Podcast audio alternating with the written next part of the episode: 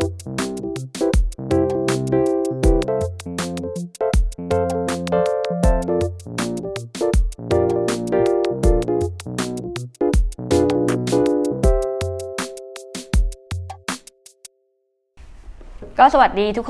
ะคะก็วันนี้เรียกได้ว่า exclusive มากๆสำหรับทุกๆคนเพราะว่าออได้มีโอกาสร่วมงานกับพี่ป๋อมอีกครั้งหนึ่งจะมีเรื่องมาเล่าแล้วก็พี่เก่งจะใช้พี่เก่งเป็นตำแหน่งอะไรดีเจ้าพ่อพี่เก่ง Creative Talk พี่เก่ง Creative Talk ครับสวัสดีครับแล้วก็พี่เก่งแนะนำตัวอย่างเป็นทางการอีกทีนึงแล้วกันค่ะโอเคครับผมเก่งสิทธิพงศ์นะครับผมก็จริงๆถ้าใน podcast เนี่ยผมอยู่ช่อง Creative Talk podcast นะวันนี้ก็มาแจมนะครับแล้วก็จริงๆเป็น Creative นะครับอยู่บริษัท RGB 72 ด้วยครับผมครับครับก็วันนี้เป็นวันที่2แล้วนะพี่ป๋อมก็อย่าลืมว่าวันแรกเนี่ยเราอัดกันไป50นาทีวันนี้เรา2ชั่วโมงกันหนังแล้วครับก็จะบรีฟงานคร่าวๆซัมมารีงานคร่าวๆนิดนึงว่ามันเกิดอะไรขึ้นบ้างงานเว็บซัมมิตเนี่ยเป็นงานเทคโนโลยีที่เขาเคลมว่าเป็นงานที่ใหญ่ที่สุดในโลกซึ่งตอนนี้ลิสบอนโปรตุเกสก็คือบอกว่าเฮ้ยมาจัดที่นี่ยาวเลยจัดยาวแล้วก็ตั้งแต่ปี2016เป็นต้นมาแล้วก็มีดาราหลายคนมากๆที่มาพูดเมื่อวานมีเอคอนนะจริงๆแล้วอะนักร้องแรปเปอร์อ้าวเหรอเพิ่งรู้แล้วก็มีเจ้าพ่อเบอร์เกอร์คิงมาพูดซึ่งจริงๆคอนเทนต์ของรอบนี้ของเมื่อวานอะจะเน้นไปที่เรื่อง Data กับ Content Maker เท่าที่ดูพวก AI Machine Learning อะไรพวกนี้แล้วก็เรื่องของ Content ของฝั่ง Creative เพราะว่าห้อง Creative ไม่มีแล้วหายไปแล้ว Content Maker นี่แบบห้องแตกห้องแตกคือต้องยืนแบบขี่คอกันอะแล้วก็ห้องที่อ้อสนใจก็จะเป็นห้อง Data ซะมากกว่าพอเป็นพวก Data Nerd ส่วนทางฝั่งคุณป๋อมคราวที่แล้วเข้าห้องอะไรไปครับเมื่อวานเข้าห้องอะไรไปเมื่อวานเข้าห้องอะไรไปส่วนใหญ่มาถึงวันนี้เหรอเมื่อวานอ๋อเมื่อวานอะไรวะสับสนเรื่องวันเมื่อวานผมอยู่คอนเทนต์เมกเกอร์ส่วนหนึ่งแล้วก็อีกส่วนหนึ่งผมไปอยู่ห้องแพนด้าด้วยแพนด้าคือห้องอะไรครับแพนด้าเกี่ยวกับมาร์เก็ตติ้งนะแพนด้าใช่มันแบบมาร์เก็ตติ้งเป็นแบบ True Data Customer Centric Customer Journey อะไรประมาณเนี้ยมันจะปนกันประมาณเนี้ยแล้วทางพี่เก่งไปห้องไหนมาบ้างคะพี่เก่งเหรอเมื่อวานนี้หลักๆอยู่ที่คอนเทนต์คอนเทนต์เมกเกอร์เหมือนกันฮะแล้วก็มีแวะไปเซ็นเตอร์สเตจเหมือนกันไปฟังเรื่องมาร์เก็ตติ้งแต่ว่าก็ยังรู้สึกยังไม่ค่อยดีเท่าไหร่นะเรื่องมาร์เก็ตติ้ง2020นะที่เขาพูดในห้องนั้นเนี่ยแต่ว่าก็พอจะได้ไอเดียบ้างคร่าวๆนะครับแต่ว่าก็หลักๆอยู่ที่คอนเทนต์เมกเกอร์คอนเทนต์เมกเกอร์ก็ไปฟังคนจาก New York Times นะมาพูดซึ่งเขาเป็น Creative Director อยู่ที่นั่นนะหัวข้อนี้ก็น่าสนใจเหมือนกันอันนั้นเรียกได้ว่าเป็นไฮไลท์เลยทุกคนแบบโอ้โหปรบมือดีมากอะไรเงี้ยซึ่งวันนี้จะมาพูดสรุปหัวข้อกันเหมือนเดิมเนาะแต่ว่าสรุปแบบโมเดิร์นอาร์ตเรียกว่าสรุปตามที่เราเข้าใจถ้าใครต้องการที่จะไปดูฉบับเต็มเนี่ยคิดว่าไปดูในเว็บซัมมิตมีทุกที่เลยใน YouTube Facebook คือมีหมดเลยก็คือถ้าเกิดใครไม่อยากฟังก็ปิดตอนนี้ได้เลยนะฮะก็โยนอย่างนี้ต้องเล่นยังไงอ่ะพี่เก่งเสริมเรื่องเว็บซัมมิตให้ฟังนิดนึงอ่ะมั้ยเห็นวันก่อนเนี่ยเหมือนพูดนิดนึงแล้วแต่ว่าเดี๋ยวพี่เก่งเสริมให้ฟังว่ามันคืองานยังไงแล้วทำไมเขาเป็นอย่างนี้นะคือจริงๆอย่างที่อ้อบอกนะเว็บซัมมิตนี่ถือว่าเป็นงานเขาเรียกว่าเป็น Tech Conference ที่ใหญ่ที่สุดในโลกแล้วเพราะว่าผู้ร่วมงาน 70,000 นะสปีกเกอร์ 1,200 กว่าคนสปีกเกอร์ 1,200 คนก็ทำไมมันถึงเยอะก็เพราะว่ามันขึ้นทีนึง3คนจากนั้น3คนเนี่ยพูด15นาทีแล้วก็ลงนะใช่ไหมแล้วก็เป็นงานที่ใหญ่ทีนี้ทำไมโปรตุเกสเนี่ยถึงลงทุนเรียกว่าเซ็นสัญญากับเว็บซัมมิตเพื่อที่จะให้มาเรียกว่าฝังรากอยู่ที่นี่นานถึง10ปีที่ลิสบอนนะฮะเพราะฉะนั้นที่ลิสบอนเนี่ยเป็นเมืองที่เป็นเมืองหลวงใช่ไหมของโปรตุเกสนะฮะแต่ว่ามีประชากรน้อยมากแค่ประมาณ10ล้านคนเท่านั้นเองใช่ไหมฮะแต่ว่าทีเนี้ยเขาก็เลยที่เขาเอามาไว้ตรงเนี้ยก็เพราะว่ามีอยู่2ปัจจัยถ้าเกิดว่าฟังง่ายๆปัจจัยแรกก็คือท่องเที่ยวเนี่ยโอ้โหพอคนกระหน่ำมา 70,000 นี่คือช่วงวีคนี้เนี่ยทุกคนนี่แบบเรียกว่าขายดีนะท้องถนนนี่เต็มไปด้วยนักท่องเที่ยวไปหมดเลยนะครับทุกคนจะมีไอ้ตัวไอ้ wristband เนี่ยที่เป็นผ้าแล้วก็เดินมีแบตช์มีอะไรเนี่ยพี่เก่งไปซื้อ Starbucks เนี่ย มันไม่ต้องถามเลยว่าชื่ออะไรมันอ่านจากแบตช์เราแล้วมันก็พยายามจะอ่านสิทธิพงษ์เงี้ยบอกโอ้ยากจริงๆเลยชื่อเล่นกูไปแล้วกันอะไรอย่างเงี้ยแต่ว่า1คือท่องเที่ยวแต่2เนี่ยคือสิ่งที่สำคัญมากเลยก็คือเขาเนี่ยเชื่อว่าการที่มีอีเวนต์เทคคอนเฟอเรนซ์ใหญ่อย่างเงี้ยมาฝังตัวอยู่ในเมืองนี้เนี่ยมันจะทำให้ต่อไปเมืองนี้มีโอกาสเป็นเมืองที่เต็มไปด้วยเทคโนโลยีแล้วก็บริษัทด้านเทคโนโลยีน่าจะมาเปิดใช่ซึ่งตอนนี้ก็เริ่มมีแล้วเริ่มมีบริษัทที่มาลงทุนคือพี่เก่งมองดูว่าอารมณ์ของลิสบอนตอนนี้จะคล้ายๆกับ Austin Texas ที่จัด South by Southwest South by Southwest เนี่ยเดิมทีมันเป็นมิวสิกเฟสติวัลถูกไหมฮะจากนั้นมันก็ปรับมาเป็นฟิล์มเฟสติวัลแล้วตอนหลังพอมีเรื่องธุรกิจเรื่องเทคเข้ามามันใส่เทคเข้าไปอีกตอนนี้มันเลยทำให้ออสตินเนี่ยที่เป็นเมืองหลวงของเท็กซัสนี่คือใหญ่ที่สุดในอเมริกาแต่ว่าออสตินเนี่ยเป็นเมืองหลวงซึ่งก็มีขนาดเล็กเหมือนลิสบอนนี่เลยแล้วก็คนน้อยๆแต่พอถึงเวลาที่เขามีงาน South by Southwest ฝังอยู่แบบเนี้ยมันก็เลยทำให้พวกบริษัทอย่างเช่นตอนนี้ Amazon Google Apple ก็ไปเปิดอยู่ที่ออสตินเพราะเขามองมันเป็นเมืองใหม่แล้วก็แบบฟาซิลิตี้ทุกอย่างครบอินเทอร์เน็ตมีทุกอย่างอยู่ได้ดีแล้วก็ใช้ชีวิตดีด้วยชีวิตมันก็ดีด้วยมันไม่เหมือนกับแบบนิวยอร์กหรืออะไรที่แบบไปตั้งแล้วทุกอย่างก็แพงคนไปทำงานก็แพงอะไรเงี้ยพี่เก่งนึกภาพนี้ก็อารมณ์คล้ายๆเชียงใหม่เราอะนะฟาซิลิตี้ทุกอย่างพร้อมทุกอย่างมีหมดแต่ว่าคือถ้าเกิดเขาไปตั้งอยู่นั้นเนี่ยพวกเทคต่างๆก็ไปทำงานอยู่นั่นก็ใช้ชีวิตสบายเนี้ยก็เลยมองว่าเขาก็เลยพยายามที่อยากจะบิวเมืองของเขาด้วยการเซ็นสัญญากับทางเว็บซัมมิตเนี่ยแล้วก็อยู่ต่อไปทีนี้เว็บซัมมิตเองเนี่ยเขาก็บอกว่าเขาก็อยากเซ็นด้วยเหมือนกันเพราะว่าการที่เขาอะได้แปะกับทางโปรตุเกสเนี่ยแล้วเวลาเขาไปเชิญสปีกเกอร์คนไหนที่ใหญ่ๆเนี่ยถ้าเกิดไปเชิญในนามเว็บซัมมิตเองเนี่ยมันอาจจะแบบเฮ้ยแกเป็นใครอะไรเงี้ยมันดูไม่อลังการเท่ากับเป็นเอกสารเชิญออกจากทางโปรตุเกสเองออกจากรัฐบาลโปรตุเกสมันก็จะแบบดูอลังการยิ่งใหญ่แล้วก็สปีกเกอร์อาจจะยอมที่จะมาได้ง่ายขึ้นเลยประมาณคือเรียกได้ว่าเขาก็ช่วยซัพพอร์ตแบบได้ประโยชน์ทั้งสองฝ่ายเนาะใช่ได้ประโยชน์ทั้งสองฝ่ายเลยแต่ว่าโปรตุเกสเองเนี่ยพี่เก่งจำตัวเลขไม่ได้เขายอมจ่ายเงินให้กับทางเว็บซัมมิตกี่ร้อยล้านก็ไม่รู้นะล่วงหน้าเลยให้กับการมาตั้งตรงนี้10ปีแต่ว่าจริงสิ่งหนึ่งที่เห็นจากทางในโปรตุเกสเท่าที่อ้อไปเที่ยวรอบๆมาก็เห็นได้ว่าสถาปัตย์ส่วนใหญ่เขาจะเน้นเรื่องสถาปัตยกรรมมิวเซียมอะไรพวกนี้ใช่ไหมแต่ถ้าเทคโนโลยีลองเสิร์ชดูไม่มีแค่ MAAT อ่ะที่เป็นพิพิธภัณฑ์คอมเทมพอรารี่ที่เป็นอาร์ตบวกกับเทคโนโลยีดังนั้นอาจจะเป็นอย่างนี้ก็ได้ที่เป็นจุดเริ่มต้นเพราะว่า MAAT ก็เพิ่งเปิดขึ้นมาไม่นานแต่คนสายเทคน่าจะมีอยู่เพราะว่าวันก่อนผมจะลองเสิร์ชหา Meet Up ดูไงหา UX Meet Up ดูในเนี้ยมันก็มีกลุ่ม UX Meet Up ที่อยู่ในลิสบอนน่ะหลายกลุ่มเลยนะแสดงว่ามันกำลังจะไปจอยอยู่มันกำลังเริ่มมันกำลังเริ่มมันกำลังเริ่มแล้วก็อย่างส่วนที่เราอยู่ตรงนี้มันก็คือเมืองใหม่นะใช่ไหมเขาสร้างขึ้นมาเมื่อประมาณเท่าไหร่ 30-40 ปีเพื่อเป็นโซนเอ็กซ์โปตรงนี้จะเป็นเมืองใหม่มาครับจริงๆเว็บซัมมิตเนี่ยเป็นเขาเรียกว่าเป็นงานแม่และงานลูกก็คืออย่าง Rice ที่ฮ่องกงป๋อมกับอ้อเคยไปงาน Rice ฮ่องกงไหมยังไม่เคยไปครับที่ฮ่องกงจะเป็นเหมือนอย่างเงี้ยแต่ขนาดเล็กกว่านี้ประมาณเท่าไหร่ดีอันนี้มันมีทั้งหมดเท่าไหร่4-5 หอใช่ไหม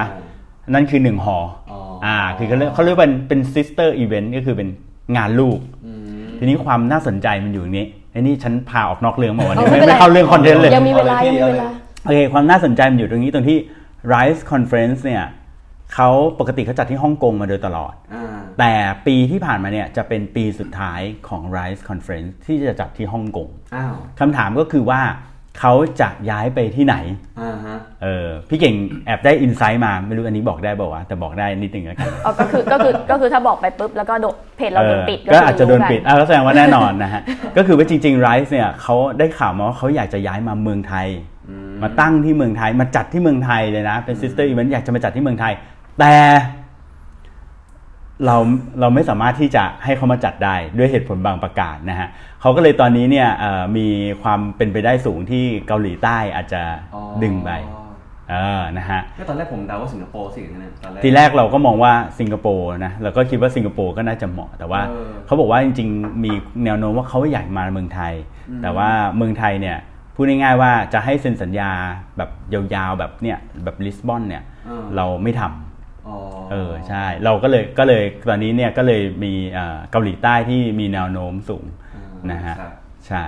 ดีครับคืออนาคตเราจะไปเที่ยวเกาหลีกันบ้างนะเมืองไทยก็มีหลายอย่างดิสนีย์ก็เคยคิดจะมาเปิดที่เราเนี่ยใช่ไหมแต่ว่าก็ไม่มาใช่ไหมก่อนที่เขาจะไปเปิดฮ่องกงอีกเนี่ยประเทศเรานี่ประวัติศาสตร์101พร้อมกับเว็บซัมมิต101นะฮะแล้วก็เข้าเรื่องกันดีกว่าตัดกันถือว่าพี่เก่งมีคอนเทนต์แล้วนะโอเคพี่เก่งเอาตัวรอดแล้ววันนี้เกรงมากเลยกลัวจะไม่มีคอนเทนต์ครับพี่เก่งเอาลอยตัวแล้วตอนเนี้ยเรามาเล่ากันดีกว่ามีท็อกไหนที่ชอบกันบ้างจากเมื่อวานนี้เนาะเริ่มจากอ้อก่อนเลยอ้อก่อนก็ได้ครับท็อกแรกคือ how AI open up the world of data โอ้โหชื่อเรื่องหรือว่าเรียนความเขาเนี่ยแหมมีเยอะอย่างนี้แหละซึ่งจริงก่อนหน้านี้มีไปหลายๆทอล์กก่อนหน้านี้แต่ว่ารู้สึกว่าอันนี้เป็นไฮไลท์ของทาง AI สาเหตุที่รู้สึกว่าเป็นไฮไลท์ของทาง AI เพราะว่าเขาลิงก์เรื่องของพระพุทธเจ้าเข้ากับ AI เขาบอกว่าวิธีการที่พระพุทธเจ้าตรัสรู้แล้วก็เผยแพร่ไม่ต่างอะไรกับวิธีที่ AI เรียนรู้แล้วก็เผยแพร่แชร์โมเดลแชร์ความรู้ของเขานั่นก็คือเป็น3สเต็ปหลักๆก็คือ learn create แล้วก็ share learn คือแบบ hard work อ่ะคือ learn เรียนรู้อย่างหนักเหมือนที่พระพุทธเจ้านั่งใต้ต้นโพอยู่ประมาณ49วันอย่างเงี้ยเขาก็เหมือน data เปรียบเสมือน data set ขนาดใหญ่เขาก็เลยจับ AI ไปนั่งใต้ต้นโพ49วันเหมือนกันก็น่ะก็จบแล้วเอาทั้งประเทศเอาทั้งศาสนาก็เนี่ยคลิปเนี้ยเป็นคลิปแรกและคลิปสุดท้ายที่เราจะได้ทำด้วยกันแล้วก็กลับมาที่เรื่องก่อนต่อมาคือการ create เนี่ยคือ create document หรือที่เราทำพระไตรปิฎกขึ้นมาแล้วหลังจากนั้นเราก็มีการเผยแพร่ความรู้หรือเผยแพร่สิ่งที่เราเรียนรู้มาว่าสุดท้ายแล้วมันควรจะเป็นยังไงหรือควรจะเป็นอะไรนั่นส่วนนั้นอ่ะคือสิ่งที่เรา build อ่ะเขาเรียกว่า knowledge หรือ wisdom แต่ทั้งนี้ทั้งนั้นถ้าเมื่อไหร่ที่คุณเริ่ม over simplify แปลว่าเมื่อไหร่ที่คุณเริ่มมองว่าประชากร1ล้านคนเนี่ยคุณมองเป็นแค่คน1ล้านคนไม่ใช่คนคนเดียวจำนวน1ล้านคนงงปะคือมองเป็นกลุ่มเดียวอ่ะเมื่อไหร่ที่คุณเริ่มถัวเฉลี่ยคนเหล่านั้นเป็นให้มองคุณมองจากคน 100,000 คนเป็นคนคนเดียวหรือมองจากคน 10,000 คนเป็นคนคนเดียวอ่ะคุณกำลัง over simplify หรือเปล่าแล้วคุณกำลังมองข้ามข้อมูลที่ดีเทลเล็กๆอ่ะเชิงลึกใช่แล้วคุณพยายามหาแพทเทิร์นของมันจนเกินไปหรือเปล่าแล้วกลายเป็นว่าสิ่งที่คุณกำลัง create อ่ะมันไม่ใช่ wisdom หรือมันไม่ใช่ knowledge ละแต่มันคือ noise เพราะว่าเรามองข้ามทุกอย่างเลยไงเรามองข้ามทุกอย่างที่มันควรจะคิดอ่ะแล้วเราก็มองรวมๆแล้วเราก็เอาไปเทรนแล้วเราก็บอกว่าเอ้ยเนี่ยคือสิ่งที่เราเทรนมาใช่ดังนั้นมันง่ายกว่าไหมที่เราจะ easy to do more แต่ really เรา know จริงๆหรือเปล่าคือ easy to do ที่จะแบบ generalize อ่ะแต่สุดท้ายเรา ignore ทุกอย่างไปสิ่งหนึ่งที่เกิดขึ้นก็คืออย่างเช่นตัวอย่างของแท็กซี่อย่างเงี้ยแท็กซี่แต่ก่อนความรู้สึกเขาพอยต์ออกมาอย่างนึงที่น่าสนใจคือแท็กซี่เนี่ยมันแรนดอมเราแรนดอมคนขับแรนดอมรถแรนดอมการขับมาของเขาการไปของเขาเราแรนดอมทุกอย่างจนถึงตอนนึงเราเพอร์ซันนอลไลซ์เราเจเนอรัลไลซ์แท็กซี่ให้เป็น Uber ว่าจะต้องเห็นอันนี้นะเป็นคนแบบนี้ขับต้องขับทางนี้น่าจะประมาณนี้ราคาเท่านี้เนี่ยคือส่วนหนึ่งที่เกิดขึ้นจากการที่เราใช้ AI แล้วเรา generalize มันออกมาแต่ถามว่ามันเกิดขึ้นแบบนั้นตลอดหรือเปล่าคนขับทางนั้นตลอดหรือเปล่าคนขับ5ดาวจริงๆตลอดหรือเปล่าอันนี้ก็เป็น question ที่เขาปล่อยมาไว้เหมือนกันแล้วก็อย่าง point ต่อมาเนี่ยที่เขาพูดต่อมาก็คือเรื่องของmachine learning เนี่ยคนในสมัยเนี้ยชอบมองว่า machine learning เนี่ยเป็นเครื่องมือช่วยตัดสินใจพอใช้คำว่าเครื่องมือช่วยตัดสินใจแปลว่าเราไม่ต้องตัดสินใจแล้วไงพอเขาตัดสินใจให้เราไปโยนให้มันเราโยนให้มันซึ่งเคสเนี้ยเขากำลังพยายามลิงก์ไปกับหมอที่ตรวจมะเร็งคือทุกวันนี้หมอมีอุปกรณ์เยอะมากเลยไม่ว่าจะ MRI track cancer แบบทุกอย่างแต่สุดท้ายคนที่ตัดสินใจว่าคนนี้เป็นมะเร็งหรือคนนี้เป็นอะไรมันคือหมอซึ่งจริงๆเราควรจะใช้วิธีการเดียวกันก็คือเป็นmachine learning บวกกับ human experience ทำให้เกิดการ making business decision หรือ making decision ของอะไรบางอย่างขึ้นมาตัวนี้มันเป็นอะไรที่ค่อนข้างน่าสนใจเพราะว่ามนุษย์เราอ่ะปรากฏว่าดันมีอีโก้ที่บอกว่าใจหนึ่งก็รู้สึกว่า machine learning ไม่ตรงหรอกแล้วก็บอกว่าเอ้ย เราเชื่อสัญชาตญาณตัวเองมากเกินไปหรือบางทีเราไม่เชื่อสัญชาตญาณตัวเองเลยมันทำให้กลายเป็นว่า2 สิ่งนี้มันไม่ได้ไปด้วยกันคือ human experience กับ machine learning มันไม่ไปด้วยกันนั่นแหละคือจุดที่ทำให้มันเป็นจุดบอดของการทำงานโดยใช้ machine learning เป็นเครื่องมือดังนั้นก่อนที่เราจะบอกว่าเราจะใช้ machine learning เราต้องลดอีโก้ตัวเองก่อนลด politics ทางการเมืองของบริษัทตัวเองก่อนเพื่อที่จะบอกว่า tools เนี้ยมันมีประโยชน์ยังไง tools เนี้ยมันดียังไงแล้วมันเป็นแค่ข้อมูลนะมันเป็นแค่ tools มันเป็นแค่ information นะแต่ส่วนการตัดสินใจเราต้องใช้ human experience อยู่ดีในการช่วยเข้ามาตัดสินใจแล้วก็อย่าลืมว่า data เป็นแค่ insight ที่เกิดขึ้นจาก data science แต่ knowledge หรือว่าexperience knowledge ที่เกิดขึ้นหรือผลสรุปที่เกิดขึ้นมันเกิดจาก human experience ไปแปลมันอีกทีนึงจาก insight ให้กลายเป็น knowledge งงไหมจริงๆเขาก็พูดกันเยอะนะแบบประมาณนี้ว่าแบบใช้ AI เนี่ยในการช่วยมนุษย์ในการตัดสินใจอะไรบางอย่างที่อ้อว่าใช่ไหมใช่แต่ว่าเมื่อกี้นี้ที่อ้อพูดมาพี่เก่ง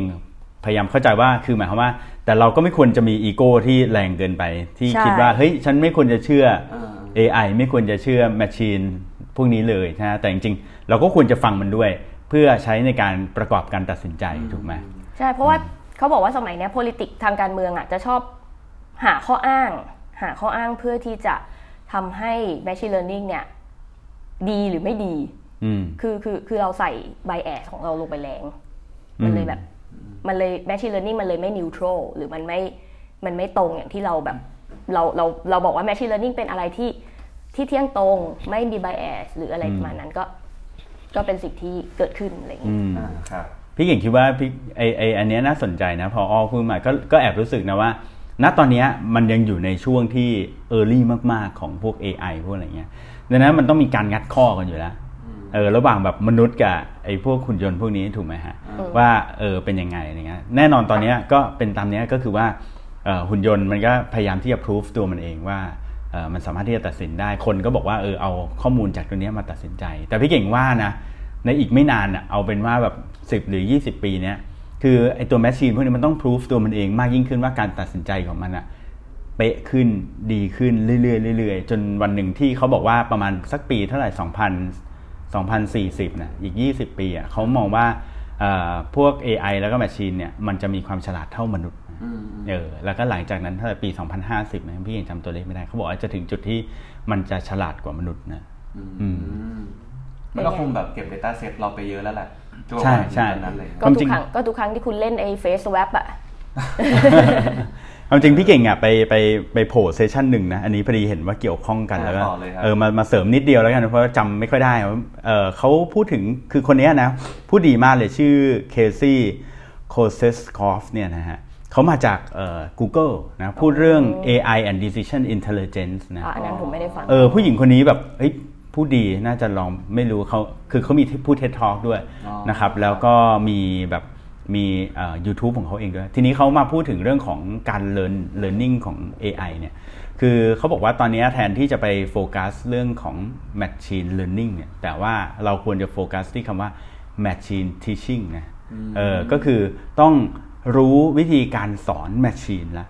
นะเดิมทีเนี่ยเขาเปรียบเทียบงี้ว่าการสอนแมชชีนคือเหมือนอย่างที่อ้อพูดเมื่อกี้นี่เลยว่าเหมือนพระพุทธเจ้าตรัสรู้อะไรเนี่ยมันคล้ายๆกันเลยว่าปัจจุบันเนี่ย AI เนี่ยวิธีการเรียนรู้เนี่ยมันเริ่มเหมือนมนุษย์คือถ้าเขาเปรียบเทียบว่าสมมุติว่าถ้าเกิดว่าเราเล่นเกมสมมุติพี่เก่งเล่นเกมอยู่แล้วพี่เก่งแบบเฮ้ยไม่ผ่านด่านนี้ทีพี่เก่งถามป๋อมบอกเฮ้ยพี่ผมผ่านแล้วไอ้ด่านเนี้ยงั้นพี่ทำงี้ละกันพี่พอไปถึงตรงนี้พี่เลี้ยวซ้าย2ทีแล้วก็กระโดดข้ามสะพานแล้วก็เลี้ยวขวาจากนั้นก็กระโดดข้ามลูกไฟนู่นนี่นั่นแล้วพี่จะถึงจุดสิ้นสุดอย่างเงี้ยนี่คือวิธีการบอกแบบเก่าก็คือการบอกแบบ instruction นะเราให้ instruction ไปเนี่ยถามว่าถ้าป๋อมบอกพี่เก่งแบบเมื่อกี้พี่เก่งกลับไปเล่นเกมอีกทีจะจำได้ไหมวะเลี้ยวซ้าย2ทีเจอสะพานแล้วก็อะไรอย่างเงี้ยมันยากแต่ว่าเขาบอกว่าวิธีปัจจุบันเนี่ยคือปกติเนี่ยควรจะทำแบบสอนมนุษย์ก็คือการสอนโดยให้ example เยอะๆนะให้ example เยอะๆเช่นพอพี่เก่งบอกเฮ้ยป๋อมพี่เก่งเล่นเกมนี้ไม่ผ่านด่านทีว่ะป๋อมบอกพี่เก่งงั้นพี่เก่งลุกขึ้นมาเดี๋ยวผมเล่นให้ดูแล้วป๋อมเล่นให้ดูสัก 2-3 รอบ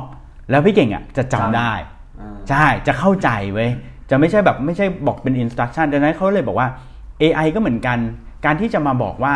สมมติยกตัวอย่างเช่นการที่จะมาบอกว่าแมวหน้าตาเป็นยังไงเนี่ยแทนที่จะบอกว่าแมวมีหนวดนะบางตัวก็มีหนวด4เส้นบางตัวก็มีหนวด8เส้น6เส้น อะไรเงี้ยมีหน้าเป็นแบบนี้อย่างเงี้ยมีหู2หูอย่างเงี้ย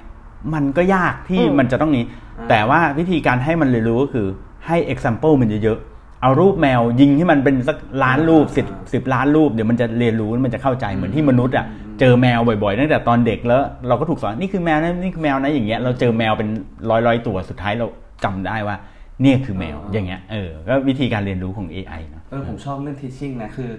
ผมเคยเรียนภาษาอังกฤษแล้วครูสอนภาษาอังกฤษบอกว่าตอนแรกอ่ะยังไม่ต้องไปจำหรอกว่ามันเขียนยังไงหรือมันสะกดยังไงแต่ให้พูดตามก่อนเพราะว่ามนุษย์คนเราอ่ะมันถูกเกิดมาเหมือนเราเวลาเราได้ยินแม่อ้าปากหรือพูดอ่ะแล้วเด็กก็จะพูดตามคือเอาแค่นั้นก่อนเลยเอาแบบให้พูดตามได้ก่อนจบแล้วเดี๋ยวค่อยมารู้ว่ามันสะกดยังไงรายละเอียดเป็นยังไงอะไรอย่างเงี้ยเขาบอกว่ามันเราเคยฟังคำนี้ว่าเขาเรียกว่าฟังพูดอ่านเขียนเวลามันจะเป็นคำที่เราแบบพูดไปทั่วไปนะแต่จริงๆมันเป็นแพทเทิร์นของการเรียนรู้ก็คือเริ่มจากฟังก่อนเราเกิดมาเราไม่ได้พูดได้เลยเราฟังก่อนเราฟังเรียนรู้เสร็จปุ๊บเราค่อยพูดเสร็จปุ๊บเราค่อยอ่านแล้วก็เขียนถูกไหมฮะแต่จริงๆอ่ะพอเราเรียนภาษาอังกฤษที่โรงเรียนเป็นไงเราแบ็กเวิร์ดมาเลยนะเราเขียนก่อนแล้วเราค่อยอ่านแล้วเราก็มาพูดแล้วก็มาฟังตอนนี้ก็เข้าไปเรื่องของกระทรวงการศึกษาแล้วโอเคครับต่อครับโอเคเอาผมบ้างไหมตาคุณเลยที่ผมไปฟังคือตอนไปถึงงานไปสายๆแล้วก็อันนี้น่าสนใจดีเป็นเรื่อง Content Creator พอดีผมทำงานเอาเข้าตัวนิดนึงพอดีผมทำงานเกี่ยวกับแบบ Content Creator ด้วยนิดนึงอะไรเนี้ยก็เลยอันนี้น่าสนใจดีแต่ว่าจริงๆพอเราไปนั่งฟังแล้วก็รู้สึกว่าไม่ได้ใหม่อะไรมากนะแต่ว่ามันก็แบบเหมือนไปรีมาแล้วก็ไปทวนดูว่าเป็นยังไงบ้างอะไรเงี้ยคนที่มาพูดเนี่ยเขาเป็นดาราเคยเล่นซีรีส์เรื่อง Vampire Diary ด้วยครับเขาก็แบบมานั่งมาเล่ามาให้แบบเหมือนกับแชร์ว่าประสบการณ์หรือแบบมุมมองของเขาปัจจุบันเป็นยังไงอะไรเงี้ยคือเขามองว่าปัจจุบันเนี่ยแพลตฟอร์มเนี่ยมันไม่ใช่แบบแค่เครื่องมือในการไม่ได้มองว่าแพลตฟอร์มพวกโซเชียลมีเดียต่างๆเป็นแบบแค่เครื่องมือในการคอนเนคชั่นอะไรเงี้ยแต่ว่าเขามองว่ายังไงสุดท้ายแล้วกลับมาที่คนอยู่ดีแหละเป็นคอนเนคชั่นที่สำคัญที่สุดในการที่จะแบบเหมือนเป็นแรงขับเคลื่อนของตัวแบรนด์ตัวอินฟลูเอนเซอร์มากกว่าอะไรเงี้ยคือแบบเข้าใจคนอะไรเงี้ยเข้าใจคนที่มาเสพคอนเทนต์อะไรเงี้ยครับแล้วก็สิ่งที่เขาบอกต่อมาคือมันไม่ใช่ว่าอินฟลูเอนเซอร์แค่จะมาขายของอ่ะคือเป้าหมายมันอาจจะแบบมองว่าอินฟลูเอนเซอร์ที่แบบขายของหรือเปล่ามาแบบมีของอยู่ตลอดเวลาหรือเปล่าแต่จริงๆแล้วมันคือการแบบแอคชั่นของอินฟลูเอนเซอร์มันคือการแบบเปลี่ยนแปลงโลกเลยมันคือแบบมีผลแบบนั้นเลยคือแบบมุมมองของตัวอินฟลูเอนเซอร์ที่แบบสะท้อนต่อโลกต่อสังคมมันเป็นยังไงมันดียังไงแล้วไปเปลี่ยนแปลงอะไรหรือเปล่าอะไรเงี้ยเขาก็เลยแบบมีอันนึงที่เขาบอกว่าการสร้างแบรนด์ในอนาคตอ่ะมันจะมีอยู่ประมาณ3อย่างที่ทำให้ตัวแบรนด์หรือว่าตัวธุรกิจเนี่ยยั่งยืนได้คือ people planet แล้วก็ profit people planet คือโลกใช่แล้วก็ profit อะไรเงี้ยคือ3อย่างเนี่ยมันเหมือนกับจะถูกแบบคิดควบคู่กันอยู่ตลอดเวลาอะไรเงี้ยแบบคนที่ได้รับสื่อจะเป็นยังไงแล้วมันดีต่อโลกยังไงอะไรเงี้ยแบบทุกวันนี้เราก็จะเริ่มเห็นแล้วว่าแบบลดโลกร้อนการใช้ถุงพลาสติกนั่นนี่อะไรเงี้ยมันก็จะแบบเริ่มมามีบทบาทมากขึ้นคนเพราะว่าคนเริ่มให้ความสนใจมากขึ้นอะไรเงี้ยครับ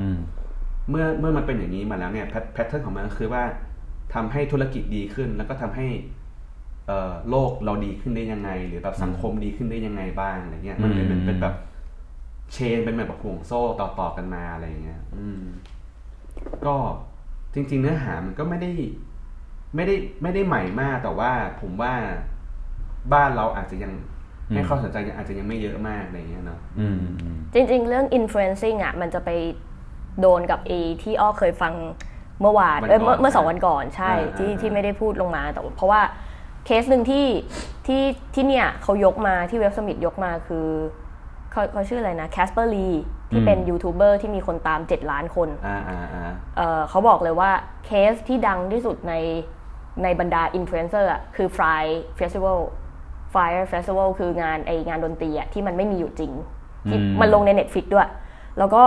งานนั้นอ่ะมันเป็นงานที่คนไทยอาจจะคิดว่าเฮ้ยไอการรีวิวของที่ไม่ได้ใช้จริงเนี่ยมันอาจจะเกิดแค่ประเทศไทยหรืออาจจะเกิดแค่ประเทศที่มันทริกกี้มากๆที่ประเทศที่ไม่ได้เคารพกฎหมายมากๆอย่างเงี้ยแต่ปรากฏว่าอเมริกามีเคสนี้ที่ใหญ่มากๆจะเล่าเคสสั้นๆให้ฟังก็คือนักเขาเรียกว่าอะไรนักลงทุนป่ะเรียกว่านักลงทุนแล้วกันเขาจับมือกับแรปเปอร์คนหนึ่งแล้วก็บอกว่าฉันซื้อเกาะเนี้ยเกาะหนึ่งแล้วก็จะจัดงานเฟสติวัลที่ใหญ่ที่สุดถ่ายเอานางแบบแม็กซิมใช่ไหมนางแบบแม็กซิมหรือนางแบบระดับโลกเลยมาแบบถ่ายวิดีโอที่เกาะถ่ายแบบจริงจังมากพอถ่ายเสร็จก็ให้เซเลบริตี้จ่ายเงินให้เซเลบริตี้ทุกคนอะเหมือนไปถ่ายเหมือนลงรูปว่าแบบเฮ้ยฉันอยากไปงานนี้ฉันจะไปงานนี้งานนี้มันคูลมากอะไรเงี้ยปรากฏบัตรหมดขายหมดเร็วมากแต่ว่างานอะมันมีเวลาแค่ประมาณ3อาทิตย์ที่จะทำเกาะทั้งเกาะอะให้เป็นมิวสิกเฟสติวัลที่ใหญ่ที่สุดในโลกอะคือสิ่งที่เกิดขึ้นมันคือไนท์แมร์ของคนที่เข้างานอะคือเต็นท์แบบเป็นเต็นท์หลบภัยเต็นท์หลบแบบเต็นท์อพยพแบบอาหารก็คือมีขนมปังแซนด์วิช1แผ่นนี่คือบัตรที่ราคาที่แบบยิ่งใหญ่มากแล้วเคสนี้เป็นเคสที่ใหญ่ในระดับที่มันอิมแพคอินฟลูเอนเซอร์หลายคนเพราะทุกคนก็รับเงินมาเพื่อที่จะโปรโมทเหมือนกันมันทำให้เห็นว่าโลกมืดของอินฟลูเอนเซอร์มันเกิดมันมีนะแล้วอิมแพคมันแรงนะดังนั้นการที่คุณมีอาวุธคือความเป็นอินฟลูเอนเซอร์แล้วอ่ะคุณต้องรับผิดชอบด้วย คุณไม่ใช่แค่เงินอย่างเดียวแล้วก็ลงแล้วก็จบมันสามารถ impact ชีวิตคนได้เยอะมากจริงๆอะไรเงี้ยเรื่องที่ผมฟังเมื่อกี้มันมีอีกเรื่องนึงที่เขาเสริมมาเขาบอกว่าคือมันก็ยังเป็นเรื่องของแบบนอมนะปกตินะหมายถึงว่าเขาก็บอกว่าความถี่แล้วก็คุณภาพอ่ะคือสิ่งที่แบบอินฟลูเอนเซอร์หรือว่าแบรนด์เองอ่ะก็ต้องให้ความใส่ใจกับมันคิดเหมือนกันว่าทำดีแล้วก็ทำอย่างสม่ำเสมอด้วยไม่ใช่แบบว่าทำวันนี้แล้วก็เงียบหายไปแล้วก็อยู่ๆจะกลับมาอีกทีนึงอะไรเงี้ยคือก็ยังรักษาคุณภาพแล้วก็ความถี่อย่างสม่ำเสมอให้เหมือนให้ยูเซอร์ให้ผู้บริโภคเห็นตลอดเวลาเพราะเดี๋ยวนี้อินฟลูเอนเซอร์เยอะมากถูกไหมครับใช่ใครอยากจะเป็นยูทูบเบอร์ตอนนี้นี่คงเหนื่อยนะอีกแพลตฟอร์มนึงที่เขาพูดถึงอยู่แบบบ่อยมากนะช่วง2วันเนี่ยคือ TikTokเขาพูดแบบพูดเยอะมากเลยครับ TikTok นี่ถือว่ามาแรงเมื่อวานนี้ที่พี่เก่งเข้าไปฟังเรื่อง Marketing Trend 2020เนี่ยเขาก็ถามเนี่ยเจ้าพ่อ Burger King เนี่ย CMO ของ Burger King เนี่ยนะว่า TikTok เนี่ยกำลังมาแรงแล้วทีนี้เนี่ยมีการคุยกันไหมว่า Burger King อ่ะจะใช้แพลตฟอร์มอะไรในการที่จะเข้าถึงคนอะไรอย่างเงี้ยนะคนนี้เขาก็บอกไปบอกว่าอ๋อจริงๆเราไม่เคยประชุมกันเรื่องแพลตฟอร์มแต่เราจะประชุมกันเรื่องไอเดียเราจะเอาไอเดียก่อนพอไอเดียเนี่ยมันออกมาเป็นยังไงมันดียังไงแล้วเนี่ยเราค่อยดูว่าแพลตฟอร์มไหนมันเหมาะกับไอเดียนี้ดังนั้นเขาบอกว่าเขาไม่ได้โฟกัสเขาไม่ได้เริ่มต้นที่แพลตฟอร์มก่อนเขาจะเริ่มต้นที่ไอเดียเขาไม่เคยประชุมเรื่องแพลตฟอร์มแต่พี่เก่งก็มองว่าจริงๆตอนนี้ TikTok ถือว่าเป็นแพลตฟอร์มที่มาแรงแล้วคนคือเรียกว่าเป็นอีกหนึ่งรูปแบบในการเข้าถึงคนอีกกลุ่มหนึ่งก็ว่าอย่างนั้นดังนั้นพี่เก่งก็คิดว่ามันคือที่เขาบอกว่าเขาเริ่มต้นจากไอเดียก็คงไม่ได้บอกว่าเขาไม่แคร์แพลตฟอร์มเลยก็คงไม่ใช่แต่หมายความว่าเอาไอเดียก่อนแล้วเดี๋ยวค่อยดูว่าแพลตฟอร์มไหนมันเหมาะกับไอเดียนี้แล้วก็ปรับเข้าไปคืออย่างเซสชั่นที่ผมฟังนั้นเนี่ยเขาก็บอกเหมือนกันว่าเขาไม่ได้คิดว่าสื่อปัจจุบันที่มันแบบมีอยู่เยอะมากจะต้องแบบทำทุกอันเขาก็มองว่ายูเซอร์อยู่ที่ไหนก็คือทำที่นั่นแหละแค่นั้นเองสั้นๆเลยโอเคต้องโยนบอลมาทางพี่เก่งแล้วมีเรื่องไหนอยากจะเล่าที่ประทับใจในเซสชั่นไหนบ้างไหมคะโอเคให้เล่าเรื่อง storytelling ไหมเย้ใช่แม็กแล้วโอเคอันนี้ถ้าอ้อมีอะไรก็หรือป๋อมมีอะไรก็เสริมได้นะคือเซสชั่นนี้เป็นเซสชั่นที่คือพี่เก่งไปเนี่ยไม่ได้รู้จักกับไอ้เจ้าคนพูดที่ชื่อแกรแฮมแมคโดนัลด์วันนี้เท่าไหร่นะแต่ว่าที่ไปเนี่ยเพราะว่ามีคำว่า The New York Times ทุกคนก็น่าจะไปกันครับผมเชื่อว่าอย่างนั้นเหมือนกันทุกวันนี้ต้องบอกว่า New York Times เนี่ยทำคอนเทนต์ได้ค่อนข้างโดดเด่นนะปัจจุบันนี้มีมีเดียอยู่2สื่อที่ส่วนตัวพี่เก่งเองเนี่ยชอบมากแล้วก็เสพบ่อยมากก็คือ The New York Times กับSouth อะไรนะ South China South อะไรนะSouth China Morning Post อะไรเนี่ยนะฮะซึ่งอันเนี้ยคือเนื้อหาดีและทำมีเดียดีและพวกนี้ทั้ง2อันเนี่ยมีสิ่งหนึ่งที่เรียกว่าเป็นอินโฟกราฟิกที่มันค่อนข้างแอดวานซ์มากของ Southern China Morning Post เนี่ยก็มีอินโฟกราฟิกที่แบบทำสวยมากทำมาดีโดยตลอดคนไทยน่าจะลองไปลอกๆมาดูบ้างนะคือทำดีมากเลยทีนี้พอ New York Times มาพูดถึงเนี่ยเราก็เลยไปฟังนะปรากฏว่าเขาก็เป็น keynote ด้วยแล้วพี่เก่งก็ชอบฟัง keynote เพราะว่ามันจดง่ายดีอันนี้นอกเรื่องรู้สึกว่า keynote ดีดีกว่ามันจะมี2อย่างสำหรับใครที่ไม่รู้ก็คือในงานเว็บซัมมิตเนี่ยจะมีเป็น panel discussion ก็คือเป็นนั่ง3คนแล้วก็มานั่งคุยกันแล้วก็มีคนดำเนินใช่แล้วก็มี keynote ซึ่งส่วนใหญ่ keynote เขาจะเตรียมตัวมาดีแล้วก็จะแบบมีริทึมของเขาที่พรีเซนต์ได้ดีกว่าในความรู้สึกส่วนตัวใช่ใช่พี่เก่งก็เลยจะเลือกแบบเอาอันที่เป็น keynote เลยจะง่ายกว่านะฮะทีนี้เขาก็พูดถึงเรื่องของการเล่าเรื่องนี่แหละพูดถึง story การเล่าเรื่องเนี่ยนะฮะว่าการเล่าเรื่องเนี่ยมันควรจะเป็นยังไงอะไรอย่างนี้บ้างนะครับแต่ว่าทีนี้เปิดมาเนี่ยเขาก็พยายามจะพูดถึงว่ามนุษย์เราเนี่ยในฐานะที่การทำ branded content เนี่ยหรือว่าเป็นเนื้อหาที่พยายามมีการโฆษณาอยู่ในสื่อเนี่ยบางทีการที่เราพยายาม tie in หรือทำ branded content เนี่ยมันกลับกลายเป็นถ้าเกิดเรา hard sell มากเกินไปอ่ะมันจะทำให้เป็นอะไรที่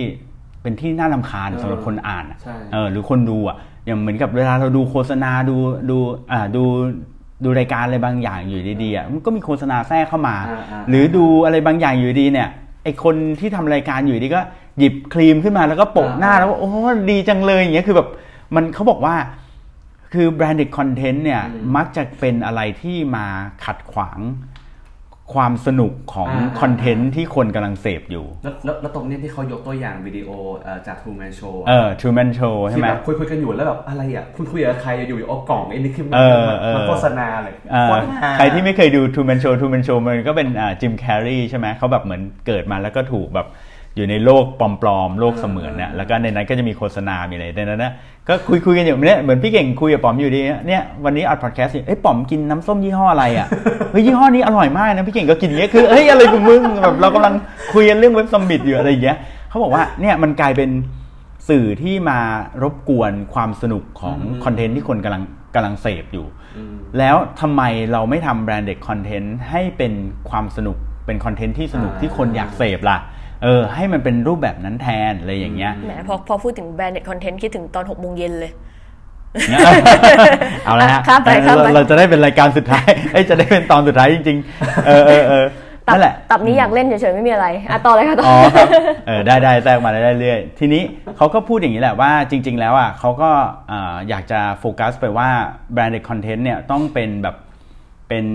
ทำให้คนรู้สึกว่าสนุกนะฮะทีนี้การที่จะทำสตอรี่ทำเป็นสตอรี่เทลลิ่งอ่ะให้ได้ดีเนี่ยเขาบอกว่าเราต้องเข้าใจสตอรี่ก่อนเข้าใจเนื้อหาเข้าใจเรื่องราวก่อนแล้วค่อยหาวิธีว่าเราจะเล่ายังไงนะมันเป็นสเต็ปแบบนี้ซึ่งคำว่าสตอรี่เทลลิ่งอ่ะมันก็เรียงลำดับแบบนี้แล้วเหมือนกันก็คือเรียงคำว่าสตอรี่ก่อนแล้วเทลลิ่งอ่ะถึงมาทีหลังไม่ใช่ว่าคุณจะมาบอกว่าฉันอยากจะเล่าเรื่องนี้อยากจะเล่าเรื่องนี้แต่คุณไม่เข้าใจในเนื้อหาที่คุณอยากจะเล่ามันก็ไม่ได้นั้นคุณต้องเริ่มที่ตัวสตอรี่ก่อนเขาก็เลยบอกว่ามันมีสเต็ปอยู่ประมาณ3สเต็ปนะในการเล่าเรื่องเนี่ยก็อันแรกก็คือเขาพูดถึงมันต้องมี element ก็อย่างเช่นพวก character ต่างๆพวกตัวละครพระเอกอะไรอย่างเงี้ยคือ element นะฮะตัวร้ายเนี่ย element ถัดมาเนี่ยมันเขาใช้คำว่าอะไรพี่จำไม่ได้แต่ว่า present a problem ใช่ไหมก็คือแบบเหมือนกับelement แบบพระเอกเนี่ยมีชีวิตของมันอยู่ดีๆวันนึงมันก็มีปัญหาปั้งอันนึงเข้ามาจากนั้นเนี่ยสุดท้ายเนี่ยก็คือ reveal the overcome ใช่ไหมเอาคำคือทำยังไงก็ได้ให้เขาเนี่ยสามารถที่จะเอาชนะกับปัญหาที่เข้ามาได้ถูกไหมฮะดังนั้นเนี่ยเขาก็เลยบอกว่าการเล่าเรื่องเนี่ยมันก็จะเป็นลักษณะแบบนี้แหละคือเป็นเรื่องชีวิตของคนคนหนึ่งที่อยู่ดีเจอปัญหาแล้วก็มีวิธีการหาทางออกที่มันค่อนข้างที่จะสมบูรณ์สุดท้ายมันก็ happy ending ซึ่งหนังประมาณเท่าไหร่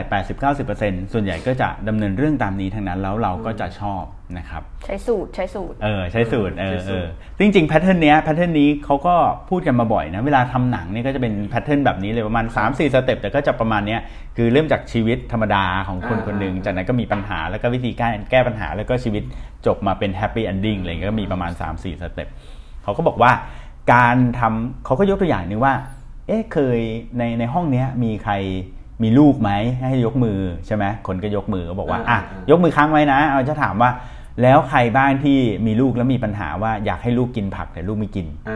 ก็ทุกคนก็ยกมือกันหมดนะฮะเขาก็บอกว่านั่นแหละมันก็เหมือนกันกับเวลาที่เราพยายามทำแบรนด์คอนเทนต์หรือเราพยายามโฆษณาให้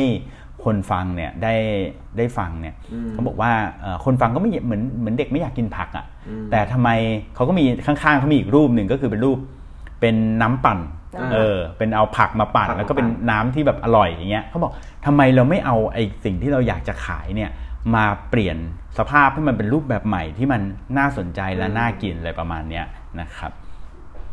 แล้วก็เขาก็พูดถึงว่าจริงๆแล้วเนี่ยมาร์เก็ตติ้งเนี่ยนะฮะคอนเทนต์มาร์เก็ตติ้งเนี่ยอันนี้เป็นคำคมที่ผมชอบมากเขาบอกว่ามาร์เก็ตติ้งคอนเทนต์มาร์เก็ตติ้งเนี่ยเหมือนกับ first date นะครับก็คือว่าถ้าเกิดว่าการออกเดทครั้งแรกของคุณเนี่ยคุณมัวแต่พูดถึงเรื่องของตัวเองเนี่ยมันจะไม่มีการออกเดทครั้งที่สองเนี่ยก็ว่าทำไมจีบใครไม่ติดใช่ไหมดังนั้นเขาก็อันนี้ผมว่ามันก็จริงนะคือหลายครั้งเนี่ยผมคิดว่าพี่เก่งคิดว่าเวลาที่เราทำการตลาดเนี่ยพอช่วงหลังเขาพูดถึงเรื่องของ customer centric user centric แล้วเนี่ยมันก็ไม่ต่างอะไรกับความสัมพันธ์ส่วนตัวของเราถูกไหมใช่ๆก็ไม่อินดูอินไม่คือดูอินไม่เวลาผมแบบมีคลาสอะไรเงี้ยผมก็จะบอกอย่างนี้เหมือนกันว่าเวลาเราทำเรื่อง user experience น่ะมันคือการแบบเรากำลังเหมือนทำของขวัญน่ะให้กับคนคนนั้นน่ะให้กับคนรับคือเราไม่รู้หรอกว่าบางทีเขาอาจจะคือเขาไม่ได้บอกเราตรงๆว่าชอบอะไรแต่เราต้องเอาข้อมูลที่เรามีอยู่ในตัวเขาอ่ะเอามาทำเป็นของขวัญให้เขาอ่ะอะไรอย่างเงี้ยคือปีนี้มันอาจจะไม่ได้ชอบสุดๆแต่ว่าปีหน้าจะดีขึ้นแน่นอนเพราะเรารู้แล้วว่ารีแอคชั่นเขาจะเป็นยังไงกับของขวัญชิ้นนี้อะไรเงี้ยคำคมโดยคุณสุธรรมนะฮะกลับมาที่โอ้บาดมือเลือดไหลเลยฮะครับผมต่อค่ะครับทีนี้เขาก็พูดถึง4 อันนี้ใช่ไหมที่เขาบอกว่าจะเป็นไอ้4อันนี้คือเขาเรียกว่าทำให้คอนเทนต์มันดูน่าสนใจใช่ไหมฮะแล้วก็คือสิ่งหนึ่งที่คุณเกรแฮมเขาพูดเนี่ยเขาบอกว่าการทำให้ได้ attention ของ user เนี่ยทำให้คนสนใจในคอนเทนต์เราเนี่ยมันยังไม่ยากเท่ากับทำยังไงให้เขาสนใจแล้วเขาอยู่กับเราไปได้นานๆซึ่งการที่จะทำให้เขาอยู่กับเราไปได้นานๆไม่ว่าจะเป็นในความหมายคือเห็นแล้วอยากอ่านแล้วอ่านจบหรืออ่านแล้วก็อยู่กับเรา continue อ่านไอ้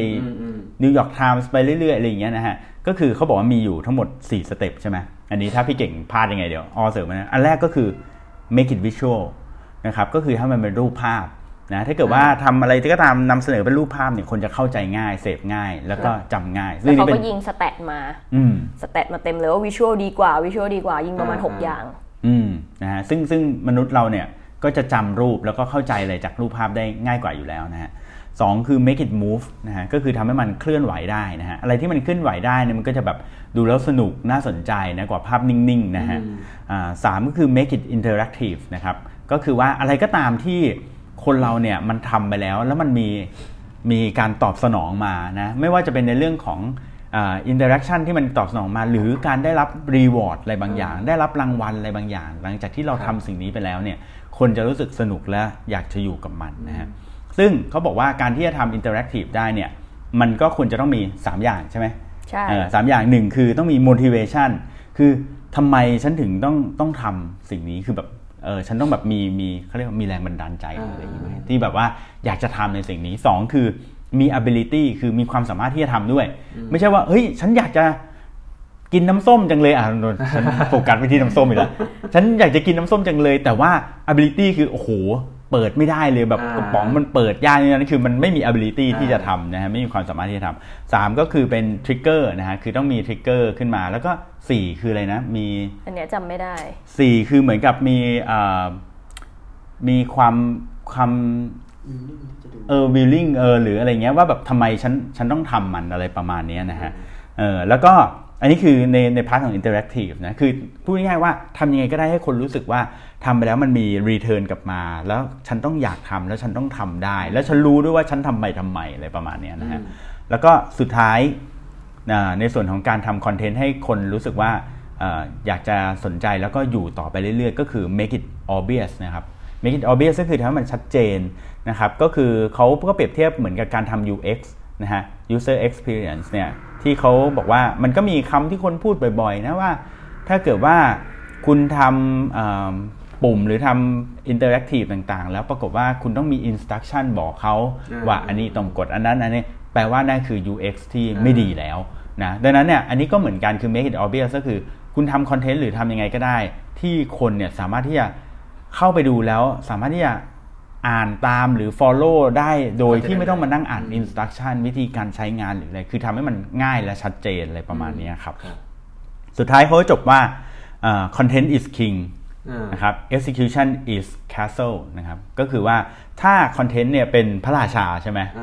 execution หรือการทำออกไปเนี่ยก็คือปราสาทที่พระราชาอยู่ก็คือว่าถึงแม้ว่าคุณจะมีคอนเทนต์ที่ดีขนาดไหนแต่คุณไม่รู้วิธีการที่จะปล่อยมันออกไปหรือโบลมันออกไปให้คนรับทราบได้เนี่ยมันก็เท่านั้นนะครับประมาณนี้ฮะมีโค้ดเท่ๆอันนึงที่ผมชอบที่เขาบอกว่า when information is cheap attention become expensive เมื่อ information หรือข้อมูลเนี่ยมันหาง่ายไงเดี๋ยวนี้มันหาที่ไหนก็ได้ดังนั้นการที่จะดึง attention มาเนี่ยการดึงความสนใจเนี่ยเป็นเรื่องที่ยากมากนั่นคือทำไมเราถึงต้องทำ storytellingครับครับโยงกลับมาอย่างสวยงามนะใช่ใช่ปัจจุบันนี้ storytelling เป็นเรื่องที่คนก็ให้ความสนใจแต่จริงๆมันเป็นเรื่องที่ถ้าพี่เก่งอย่างพี่เก่งไปเรียนมาหรืออะไรเขาก็บอกว่า storytelling เป็นเรื่องที่เราทำกันมาเป็นพันล้านปีแล้วถูกไหมตั้งแต่สมัยที่มนุษย์เกิดเนี่ยกี่หมื่นปีเนี่ยนะฮะอย่างหนังสือของหนังสือเซเปียนก็พูดว่ามนุษย์เราอ่ะที่มันอยู่ได้จนถึงทุกวันนี้ก็คืออยู่ได้ด้วย storyนะที่ทำให้มนุษย์เราเนี่ยแตกต่างจากลิงหรือสัตว์อื่นๆเนี่ยก็เพราะว่าเรามีเรื่องเล่าอย่างที่เมื่อกี้เราคุยกันก่อนหน้าที่เราจะมาเข้าเซสชันเนี่ยก็คือบอกว่าเฮ้ยมนุษย์เราเนี่ยทุกคนเนี่ยรู้จักกันภายในแบบ6คนคอนเนคชั่นหรืออะไรอย่างเงี้ยแต่พี่เก่งเคยอ่านเขาบอกว่าแต่เอาข้อจริงสมมุติว่าเรา1คนเนี่ยจะรู้จักคนได้มากเท่าไหร่เขาบอกว่าเรา1คนเนี่ยสามารถที่จะมีคอนเนคชั่นกับคนได้ประมาณ100คน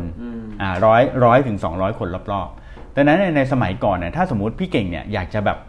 บิ้วคนอยากจะเป็นพระราชาของลิสบอนอย่างเงี้ยพี่เก่งก็จะบิ้วคนแค่200คนอ่ะมันเราไม่สามารถเป็นพระราชาได้ใช่ไหมใน200คนเนี่ยดังนั้นอ่ะเขาก็เลยต้องสร้างสตอรี่ขึ้นมา